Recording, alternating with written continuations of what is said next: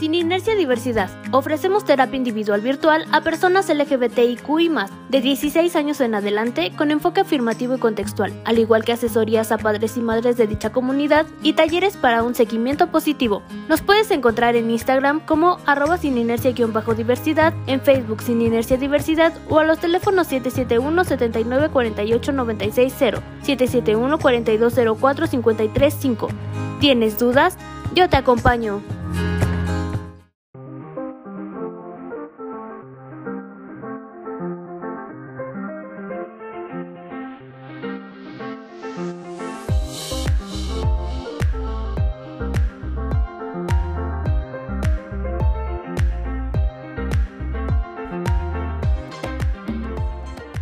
Quiero pedirles una disculpa enorme porque la semana pasada no hubo programa. Creo que ya les había comentado, y a los que no me vieron el video, me enfermé un poco fuertezón. Los lunes nos toca grabar y ese lunes evidentemente no tuve la oportunidad de hacerlo. Tuve que decirle a mi productora que pues no, ese día me ponía yo rebelde y no iba yo a grabar. Una disculpa enorme, pero espero que esta semana disfruten este programa.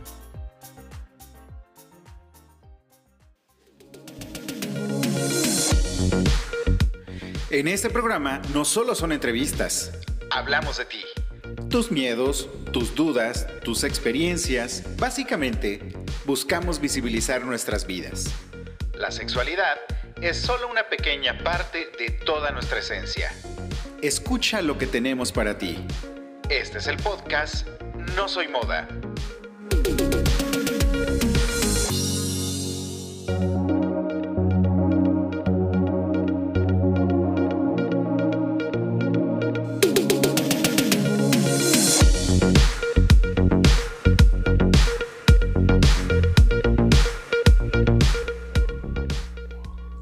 ¿Cómo están? Gracias por escucharnos y vernos ahora sí una semana más aquí en No Soy Moda. Mi nombre es Israel González y pues bueno, hoy estoy muy feliz empezando por la gran invitada que tenemos el día de hoy, pero también porque es nuestro segundo programa en video. Honestamente sí me pone un poco nervioso ya irnos a video, sin embargo creo que estamos teniendo una muy buena experiencia y sobre todo una muy buena respuesta. De verdad, muchísimas gracias a todos los que nos ven, a todos los que nos escuchan y pues bueno, antes que otra cosa, gracias por todos los comentarios que tuvimos tanto en YouTube como en Instagram preguntando quién es Carla Tapia. Entonces, Carla Tapia, por favor pasa al frente para que por fin te conozcan y sepan ahora sí quién eres, por lo menos en video. ¡Bravo! Hola, hola. Ella es Carla Tapia, para quienes preguntaban. Un poquito más para que entres a cuadro. Ahí estás, mira. Exactamente. Ahí estás. Ella es la que ahorita está ayudándonos a producir este programa, la que nos está consiguiendo invitados, la que nos está apoyando tras bambalinas, controles y todo. Y sobre todo, de quienes ustedes estaban preguntando. Entonces, ella es Carla Tapia. Para quien le escriban, dice besos. Y pues bueno, el día de hoy tengo a Saula Mandujanevsky. Saula Mandujanevsky. Ok. Sí. Qué complejo el apellido que te escogiste. Sí, mamón, ¿verdad? Sí. La verdad es que sí. Soy una persona muy mamona. Y rusa. Y rusa además. Exactamente. Como siempre lo he dicho, no soy rusa, soy raza, evidentemente, ¿verdad? Me encantó. Sí. Ok, sé que eres comediante, eres estandopera, sí. Eres conductora y también eres contadora. Así es, sí. Contadora pública. Sí, ese es mi pasatiempo, ¿sabes? Ok, qué bueno, por lo menos tienes con qué entretenerte. Claro, sí, es para mis tiempos libres. Ok.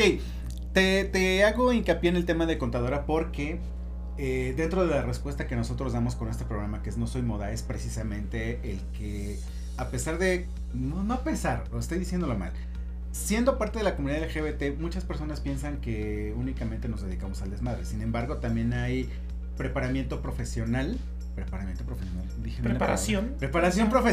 exacto, pues para ser alguien también dentro de nuestra sociedad, ¿no? Y lo que hemos dicho muchísimas veces, trabajamos, contribuimos socialmente, económicamente también, pagamos nuestros impuestos y muchas veces no tenemos los privilegios que algunas personas dicen que tenemos, ¿no? Claro. El hecho de reclamar nuestros derechos y decir, ay, es que ustedes los LGBT tienen privilegios. Y pues no los tenemos, pagamos impuestos. Y yo creo que los únicos que no tienen, más bien los únicos que tienen privilegios es la iglesia porque no paga impuestos. Ahí afuera creo que todo el mundo estamos en el mismo globo. Entonces, es por eso que hacemos hincapié también en el ámbito profesional. Sin embargo, pues a lo que te dedicas es a conducción, al humor, a sí, ser más libre.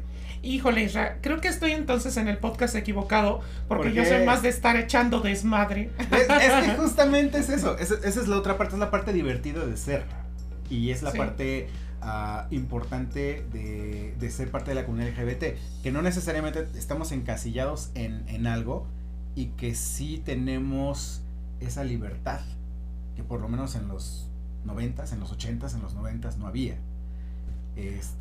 Ay, sí, creo que es un gran momento, sobre todo te lo digo porque, híjole, cuando tienes tantos años queriendo mostrarte al mundo y llega el momento exacto de dar ese salto de fe, uh-huh, de mostrarte al mundo y además llegar en un momento en el que, por ejemplo, por lo menos en mi ámbito de la comedia, se está dando mucha la apertura para personas trans, para personas...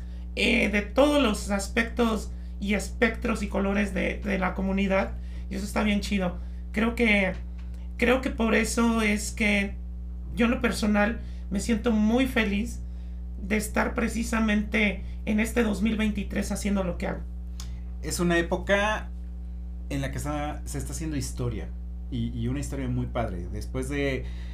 Híjole, de todas esas situaciones negativas que ha vivido la comunidad desde los años 70, 80, 90, con el tema del virus del VIH-Sida, toda la segregación social, todas las criminalizaciones que todavía se siguen viviendo y espero que muy pronto sea en menor cantidad, pero mientras se siguen viviendo. Entonces, el hecho de ya tener espacios de expresión como lo que tú haces, de verdad, es algo de celebrar. Y es algo que pues está marcando historia también. Claro. Sí. Por ejemplo, lo de Wendy Guevara. Uh-huh. Es romper un paradigma de una manera, híjole, muy, muy radical. Y qué bueno que suceda esto. Y qué bueno que también por esta otra contraparte, el hecho de decir, no somos moda. Siempre hemos existido. Exacto. Siempre hemos estado ahí en su vida, en su casa, en su familia. Hay mucha gente en su familia. Nada más que hacían esto, no veo. Exactamente. Y no hay gozo y de palo, ¿no? Exactamente. Pero aquí hemos estado siempre y seguiremos estando.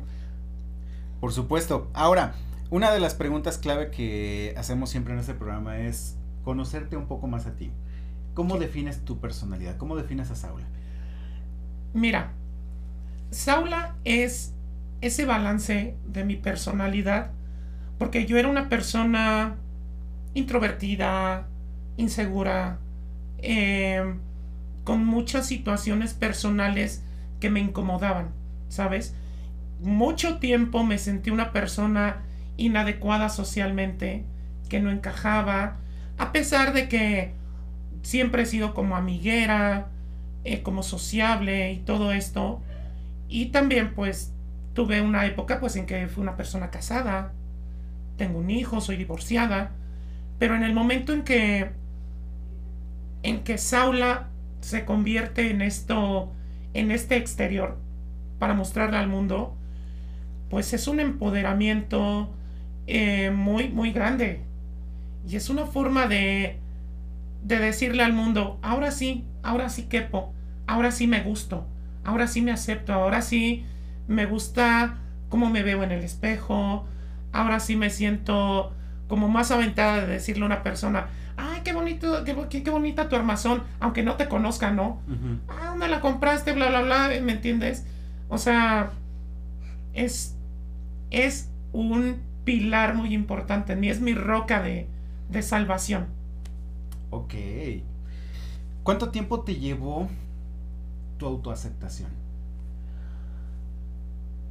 Ay, güey, qué difícil. Mira, yo empecé a hacer comedia como Saula, pero ya mostrándome al exterior, ¿no? El 30 de junio de 2019, que fue un show en donde estaba mi mamá, amigos, familiares y todo. Y fue la primera vez que me vieron como Saula completamente. Ok. Para esto yo ya llevaba un año mostrándome en los videos de mi canal y siendo un personaje. Perdón, acabo de hacer una tontería. No se notó. Ah, bueno, edición. Ajá. Sí, perdón. Contexto, moví la cámara con la pata. Sí, y entonces a partir de ahí, pero pues obviamente me la pasaba pues justificándome en el sentido de que sí es un personaje, o sea, no soy así, no crean, es nada más para el escenario y todo esto. Pero cuando estábamos ya después en el after, en el desmadre, mis amigos me decían, mis compañeros, oye, pues qué padre que no te sales de personaje. O sea, ya todo el tiempo, ¿no? La señorita. Y pues después dije, pues ya, si lo sabe Dios, que lo sepa el mundo, ¿no? Y afortunadamente, por ejemplo, en mi ámbito familiar, yo que, bueno, como divorciada, vivo sola, pero vivo muy cerca de mis papás. Y mis papás, afortunadamente, se han convertido como que en mi máximo apoyo y en mis fans. En tus fans. En mis fans. Wow, señores, así.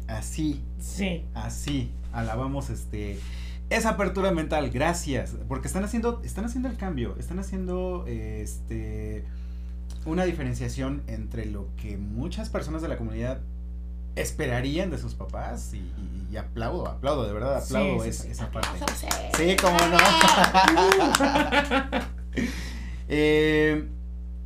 Te voy a hacer una pregunta clave. Sí. ¿Tú naciste o te hiciste? Me hice y me estoy haciendo cada día. ¿Una deconstrucción y una reconstrucción? Totalmente.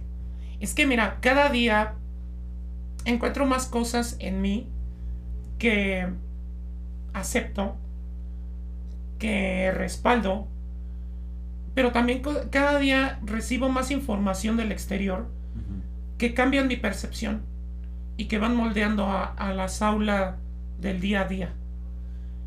Yo creo que el nacer, pues sí, siempre se tiene como que desde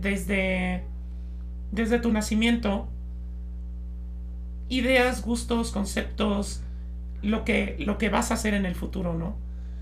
Pero a diario nos estamos formando. Claro. Eso pienso yo. Ok. ¿Tú a qué edad empezaste a ser consciente de que lo que pasaba aquí no era lo que la sociedad aceptaba? Es decir, ¿a qué edad empiezas a ser consciente de que tu sexualidad no es la común, no es lo que los abuelos, no es lo que la sociedad dicta? Mira, había como pequeñas señales desde el principio. Por ejemplo, yo tenía como 5 años y cuando iba al baño, que es que estábamos, por ejemplo, sábado en la mañana flojeando, mi mamá y yo en la cama, ¿no? Así viendo las caricaturas y todo. Tenía yo 5 años, me levantaba, iba al baño y si no encontraba mis chanclas cerca, me ponía unos zapatos de tacón de mi mamá. ¡Oh! Que me encantaba, porque aparte pues obviamente crecía un tantito y hacían clac, clac, clac, clac, clac en el piso y era muy divertido. Y desde esa edad, por ejemplo, íbamos al mercado y veíamos así las sombras, los maquillajes. Y yo siempre he querido, bueno, me ha llamado mucho la atención la diversidad de colores. Ok.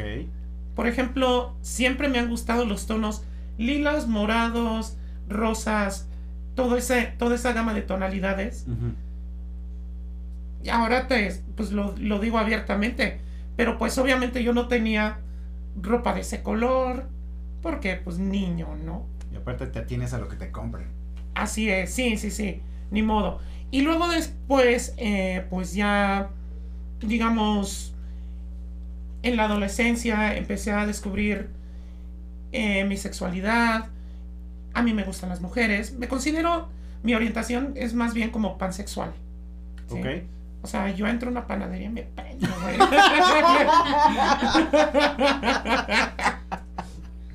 Ok, una nueva definición de pansex. Sí, sí. Conchas, virotes, donas, bolillos, órale.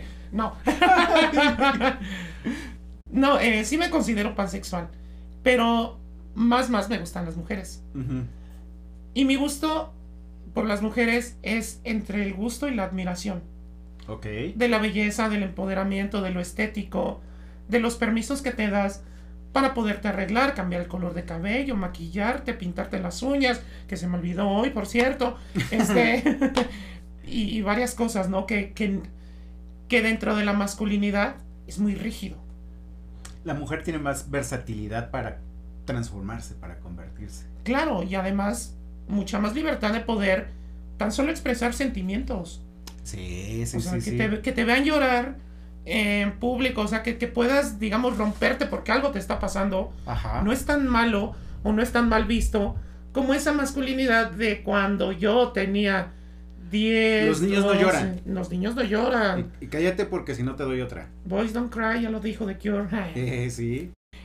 Pero ándale, ajá, para que llores con provecho, cabrón. Órale. No. Exacto. Sí, claro, mis papás nunca fueron así de darme golpes y todo, o sea, yo tuve una buena niñez, pero también, por ejemplo, mi papá es una persona con una formación machista, uh-huh, que aparte es el señor, ahorita pues ya es un señor grande, que ya no puede cantar ranchero, pero era un señor que cantaba ranchero, okay, muy bien, bigotazo, panza de mariachi, medio todas mías acá, ¿sabes? De chupe y de... Macho mexicano. Okay. Y de que la mujer tiene que estar en su casa. Sí, sí, sí. Y ser la ama de casa. Y que pues de preferencia no te vea nadie y compórtese, ¿no? Pero entonces pues de esa formación me venía ese miedito. Y cuando yo ya tenía mi cuarto sola y podía tener cierta privacidad, pues agarraba esta hambre y me hacía mis pelucas. Porque para esto rockera de siempre. Yo siempre quise tener la greña larga, ya sea por el rock o por lo que ustedes están viendo, gente. Entonces, me hacían mis pelucas con estambre, en las épocas en que no podía llevar el cabello largo a la escuela. Uh-huh. Me compraba mi maquillaje, y con eso de que, pues, que si tu Soda Stereo, que si tu The Cure, que si tu Duran Duran. Ok. Y entonces, pues, se refugia. Bendita época del rock. Sí, por supuesto. Y benditas, imagen andrógina de los rockeros de esa época. Ajá. Y entonces, pues, que el polvito, que tu sombra aquí, sombra allá. Ok. Y todo fue así como, ¿sabes? Yo me considero como, a ver, yo escuché algo que me gustó mucho. Sé más una palmera que un roble. Porque una palmera, si viene un tormentón, nomás se dobla y se regresa a su posición original. El roble se cae. Se parte y se cae. Y yo soy una palmera. ¡Wow! Me gusta mucho. ¡Wow! Acabas de hacer explotar mi cabeza con esa frase y con esa expresión. Híjole, ahí le encargo a todos ustedes que nos están viendo y que nos están escuchando, sembrar sus semillas de palmera. Y sembrar sus semillas de palmera en las personas que vienen detrás de nosotros, en estas nuevas generaciones jóvenes, porque justamente es lo que necesitamos, que sean más palmeras, que sean gente que pueda autoconstruirse nuevamente, que sean resilientes, que adaptables. Que sean adaptables, exactamente. Claro, sí, mira, porque por ejemplo, la vida debería de darnos nuestros derechos implícitos, ¿no? Sí. De ser quienes somos, de no sufrir violencias y todo esto. Pero, pues eso sería lo utópico, lo ideal.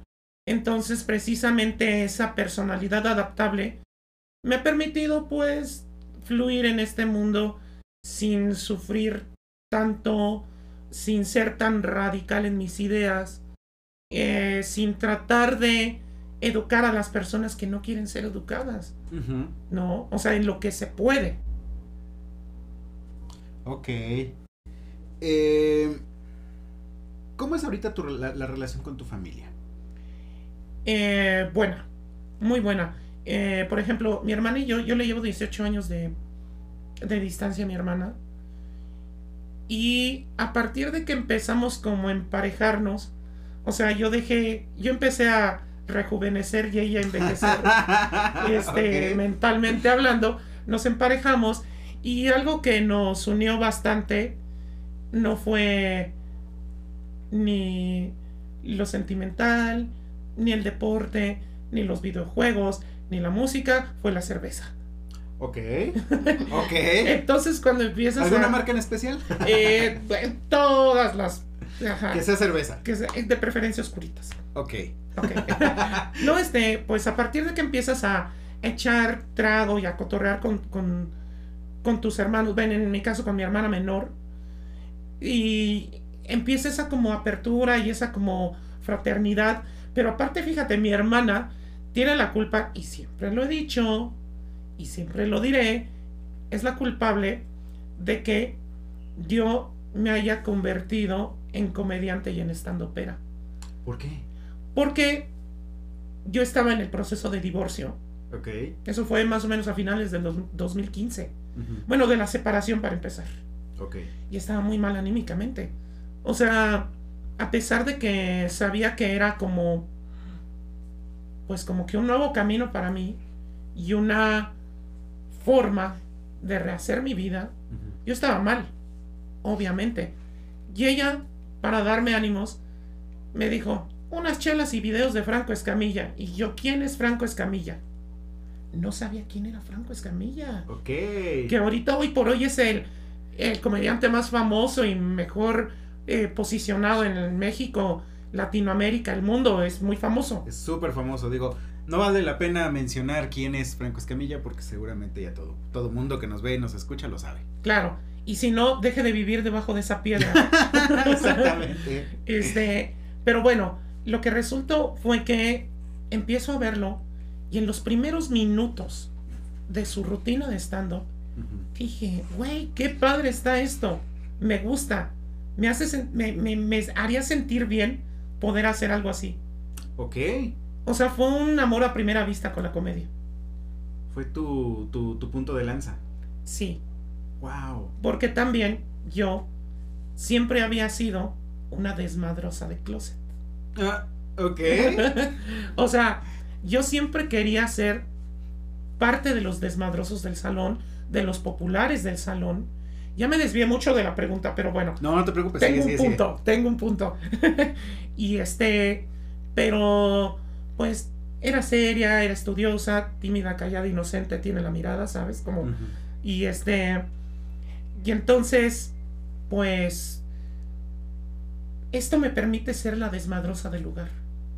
Okay. Tener el micrófono en mano y poder ser quien dirige el desmadre y quien hace reír a las personas.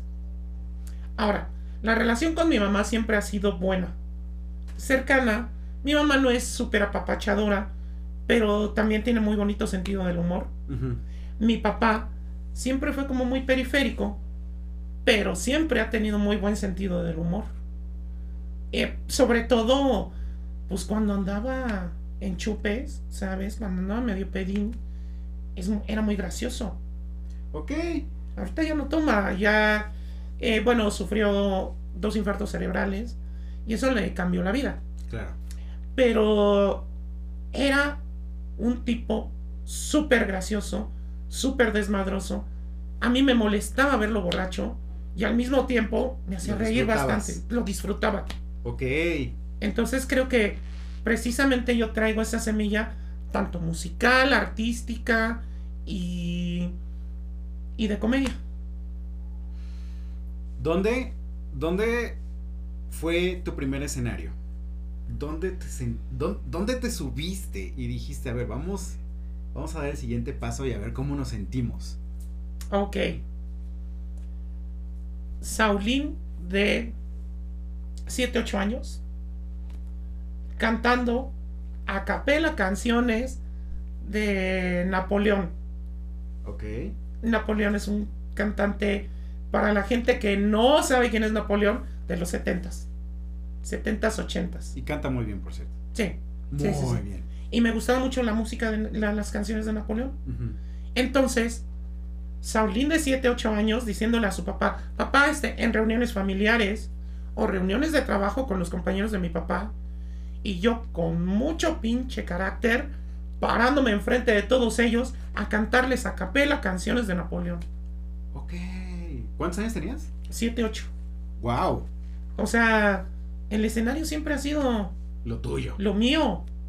Lo digo ahorita en un chiste. Es mi oficina, ¿no? Aquí el escenario es mi oficina. Aquí vengo a chambear, ¿no? Exacto. Sin documentos, pero con un micrófono. Claro, sí. Exactamente. ¿Alguna vez alguien, dentro de toda tu transición, te quiso prohibir ser tú? O por lo menos, si no prohibir, por lo menos poner tu límite de, ay, no seas así, es que, ¿qué va a decir la sociedad? ¿O qué van a decir las personas? No sé. Ah, claro que sí, yo. ¿Tú misma? Claro. ¿Por qué? Porque, por ejemplo, el tiempo que duré casada, uh-huh, pues obviamente esto era algo que tenía que mantener así muy, muy escondidito. O sea, yo misma, hasta, bueno, que también vengo de una formación católica, y piensas que esto que estás haciendo escondidas es pecado y no le gusta a Diosito. Y te sientes culpable. Y te sientes culpable. Y luego sientes que tienes que encajar en la sociedad y no le puedes decir a la persona con quien estás, que es tu pareja, ya es a quien deberías de tener mayor confianza. ¿Sabes qué? Pues mira, resulta que esto me gusta. Uh-huh. Y yo digo, si pudiera regresar el tiempo, sería una persona más honesta conmigo misma y con las personas que me rodean, para decir, esto es lo que hay. ¿Quieres? Andamos. ¿No quieres? No pasa nada.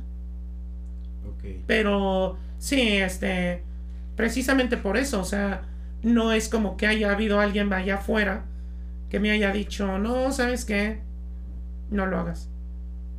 Porque al contrario, o sea, cuando mi hermana me ve salir, ¿sabes qué? Tenis con eso, no. La primera que te critica. Ajá, padre. Sí. Y muchas cosas, incluso también es como mi voz de la conciencia para no hacer ciertos chistes, para cambiar ciertas fórmulas, para no verme así, no verme asá, no cargarme mucho el maquillaje. En realidad aquí de las dos yo soy la experta en maquillaje, ¿eh? Sí, pero sí, a veces tú eres tu mayor enemigo y tu mayor freno, uh-huh, para hacer lo que quieres hacer y para expresarte. Porque pues crees que no la vas a hacer. ¿Saula hoy día es feliz? Mucho, mucho, muy feliz. Hay muchos altibajos, o sea, hay mucho, conlleva mucho trabajo esto. Yo ahorita, por ejemplo, vengo bastante desvelada, uh-huh, por un fin de semana de trabajo, y de after party, ¿sabes?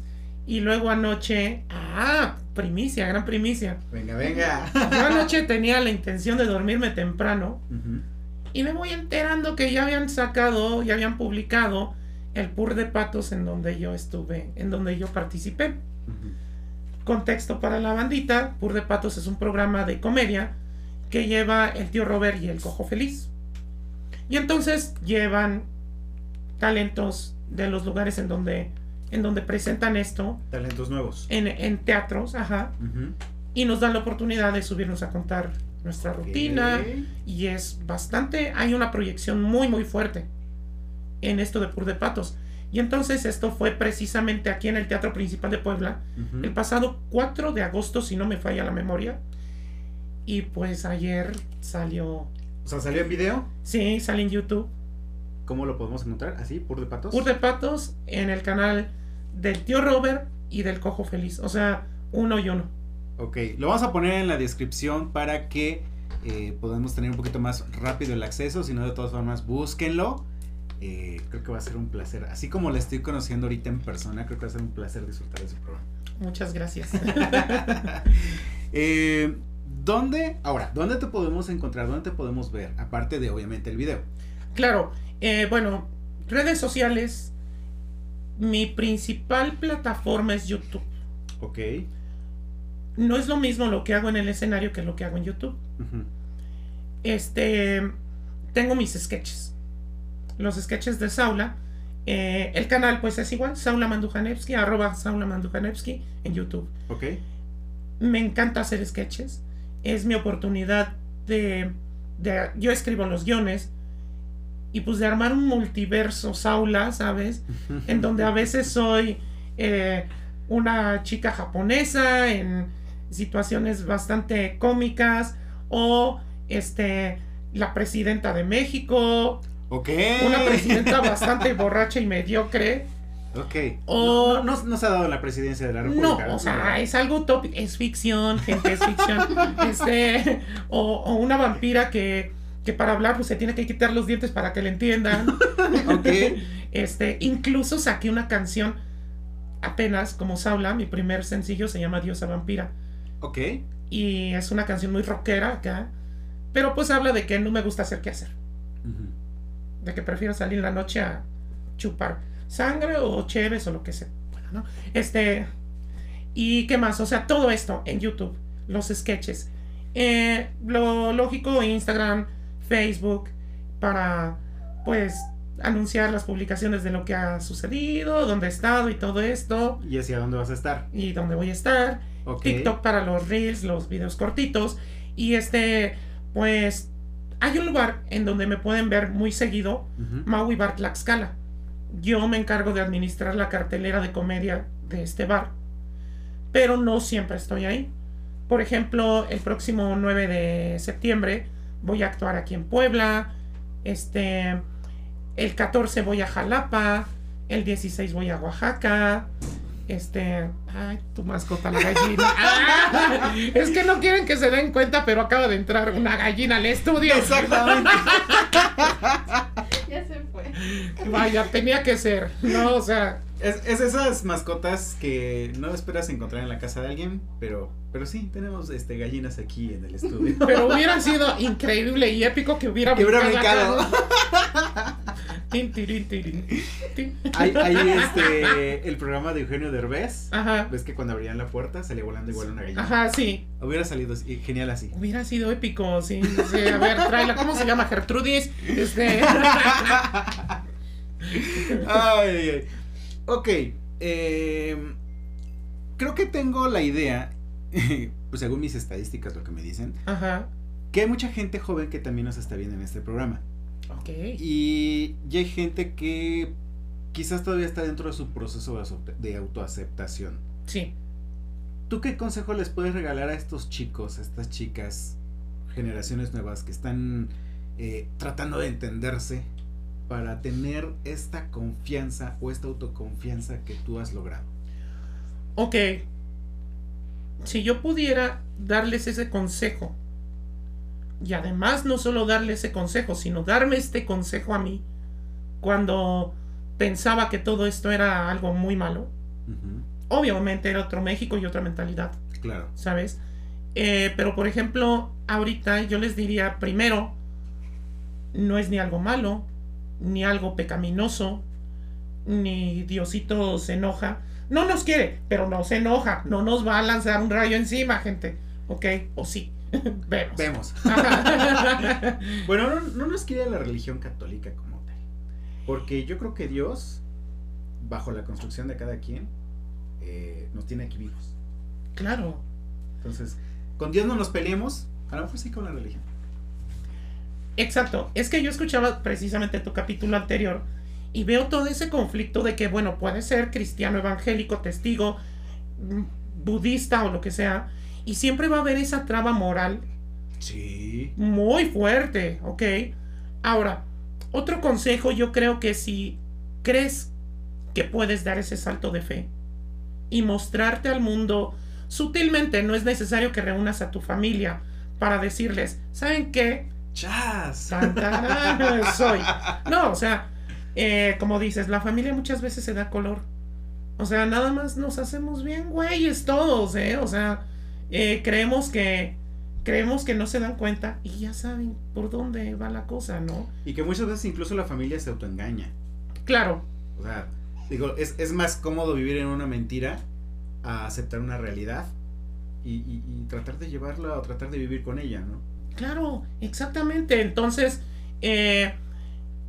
si puedes sutilmente salir de pronto con una playera más colorida, si puedes de pronto irte a la marcha así como que en plan de cotorreo, si puedes de pronto pintarte tus uñitas de colores. Ahorita, por ejemplo, yo veo que muchos hombres se pintan las uñas y no necesariamente es una expresión de su identidad de género, sino porque les gusta y porque se ve padre. Se ve padre. Okay. Ahí sí lo reconozco, se ve muy padre. Entonces, o chavos que se pintan los de morado, de azul, aquí como la producer, ¿verdad? Y se ve chido, se ve muy cool. Entonces, pues todas esas cosas, ¿no? De pronto, conocer nuestro entorno y conocernos a nosotros mismos y darnos cuenta de qué nos puede gustar. Porque, por ejemplo, dices, ok, yo nunca besaría a esta persona o nunca besaría a alguien de mi mismo sexo. Uh-huh. Pero si lo haces, no te molestes contigo mismo, tómalo como una experiencia y déjate ir, pero sobre todo, quiéranse mucho, quiéranse un chingo, respétense un chingo, ámense, apapáchense, sean compasivos con ustedes. Si creen que le están cagando y necesitan tener ese momento de autoperdón, estoy con mucha profundidad y por ahí se oye la gallina, ¿verdad? Exacto. O sea, me acaba de romper el lado inspiracional del momento. Pero sí, bueno, sí. Me encanta eso de la gallina, o sea, 100%. Intervino. Ajá. Sí, sobre todo eso, ¿no? O sea, tenerse uno cariño, uh-huh, respeto, compasión y perdonarnos si creemos que nos estamos fallando a nosotros mismos. ¿Alguna vez, Saula, se ha autoperdonado? Sí. Muchas veces. Sobre todo cuando fue la situación del divorcio. Uh-huh. Y todo lo que la regué después, antes, durante, después, ya me autoperdoné. Okay. Y me autoperdono también por las pequeñas estupideces que cometo día a día, ¿no? Y me prometo ser mejor persona. Es un proceso diario. Claro. Ay, qué joya y qué rápido se me ha ido este programa. De hecho, me estaba indicando la productora que íbamos a ir a corte comercial, me valió gorro el corte. Nos seguimos derecho. Ok. Pero de verdad, híjole, Saula, creo que todavía tengo muchas preguntas que me gustaría hacerte. Obviamente tendría que replantearlas. Okay. Sin embargo, creo que lo que nos has dejado en este programa ha sido completamente una joya. Gracias. Y descubriendo a una persona que ha pasado por todo un proceso, enorme. No sé si sea indiscreto preguntarte tu edad. Sí es indiscreto, pero bueno, lo voy a decir. Lo van a saber en Pur de Patos, ya lo han sabido en otros podcasts y así. Ok. Yo tengo 51 años cumplidos. Uh-huh. En octubre cumplo 52, el 20 de octubre. Ok, tenemos fiesta, señores. Se aceptan regalitos, gente. Exacto. Sí. Te pregunto lo de tu edad porque yo en lo personal tengo 42 años y vivimos una etapa de la historia que fue cabrona, fue difícil. Sí. Ya por ahí lo decía la Supermana. La comunidad LGBT ha vivido por lo menos 2 o 3 pandemias y una de ellas era el VIH-Sida. Y era gente que se metía al metro y que no se quería ni siquiera agarrar de los tubos porque había un virus que estaba matando, sobre todo a la gente que rodeaba la zona rosa. Claro. Y nos agarraron de los tubos por miedo a contagiarse. Obviamente no sabíamos ni siquiera de dónde venía ni para dónde iba, pero la situación era esa. Es decir, nos ha tocado vivir cosas fuertes en la historia. Y nos han tocado vivir una transformación LGBT bien cabrona, pero también bien bonita. Y eres parte de esa historia. No sé si te has dado cuenta. Claro, sí, creo que sí. Digo, también quiero que en un momento dado los libros de primaria hablen de mí. Si van a hablar de Obrador, que claro, no, o sea, si han cometido tantos errores, yo puedo estar también en los libros de la historia, ¿no? No, mira, efectivamente, pero también hay unos puntos de quiebre muy, muy cabrones en la historia. Ahorita que mencionas a la Supermana, yo me acuerdo que cuando Telehit empezó a transmitir este programa desde Gayola, era un quiebre cabrón. Y yo, por ejemplo, veía, yo era súper fan de ese programa, me encantaba. Y era por dentro ese de, por ahí andamos, ¿no? Yo quisiera estar ahí. Yo quisiese si se pudiese, ¿no? Exacto. Pero aparte de eso también, el hecho de presentar personas gays, personas trans en la televisión, bueno, no era abierta, pero era de cable, y hablando con todas sus palabras. Sí. Porque yo me acuerdo también que, por ejemplo, cuando empezaba a aceptarse en la televisión abierta la palabra güey, pues fue por Adal Ramones. Antes de eso, todo eso era censurado, ¿no? Sí, una palabra tan sencilla. Sí, y luego cuando empieza a través de VH1 a transmitirse RuPaul's Drag Race, RuPaul, no estoy peda, estoy bien, miren, estamos tomando agua, perdón. RuPaul's Drag Race, y entonces empieza también eso de que, ay, mira, o sea, eso se puede, ¿me entiendes? Exacto. Y digamos que esos son esos parteaguas, y de pronto ahorita, por ejemplo, dentro del panel que estuvo en Pur de Patos cuando me presenté, Hugo Blanquet, Miss Diamond, gran comediante, gran drag queen, y también una persona que con los años que lleva en la comedia le ha luchado y le ha sufrido y ha sabido lo que es la discriminación, la violencia, que te traten y que te digan todo de lo que te vas a morir. Exactamente, lo que ellos creen que mereces, nomás por ser como eres. Exacto. Ojo con esa expresión, ellos creen lo que merecen, lo cual es una pendejada absoluta. Pero hay gente que de pronto se siente con el poder de decidir sobre ti.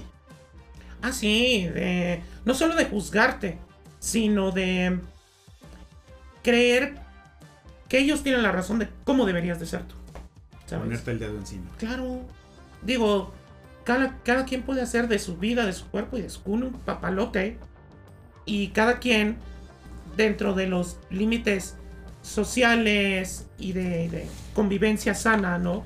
Pero si yo en mi casa me maquillo y me pongo a escuchar las jeans y me visto de colegial y empiezo a bailar enfrente de un espejo, es a usted, señor, señora, que no le gusta esto, le vale madre, fíjese.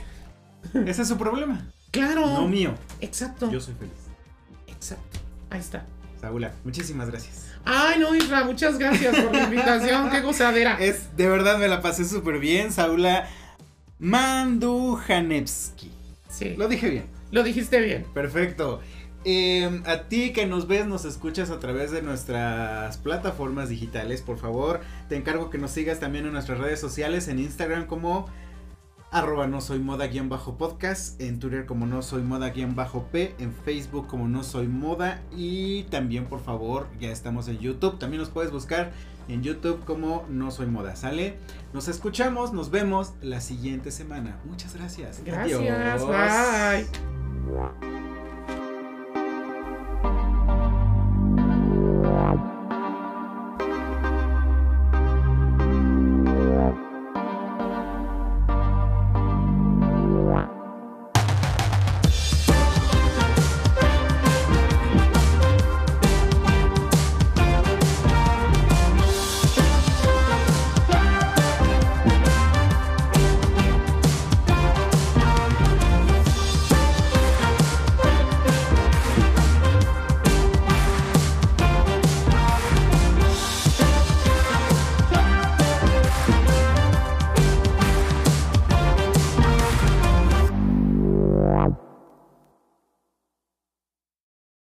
Cuando tenía 12 años estaba buscando historias sobre chicos que se enamoraran de otros chicos, pero cuando lo busqué en internet me llevó a una página para adultos. Yo soy Luis Romani y esto es Preciosos Bastardos, el podcast de escritura útil y literatura gay.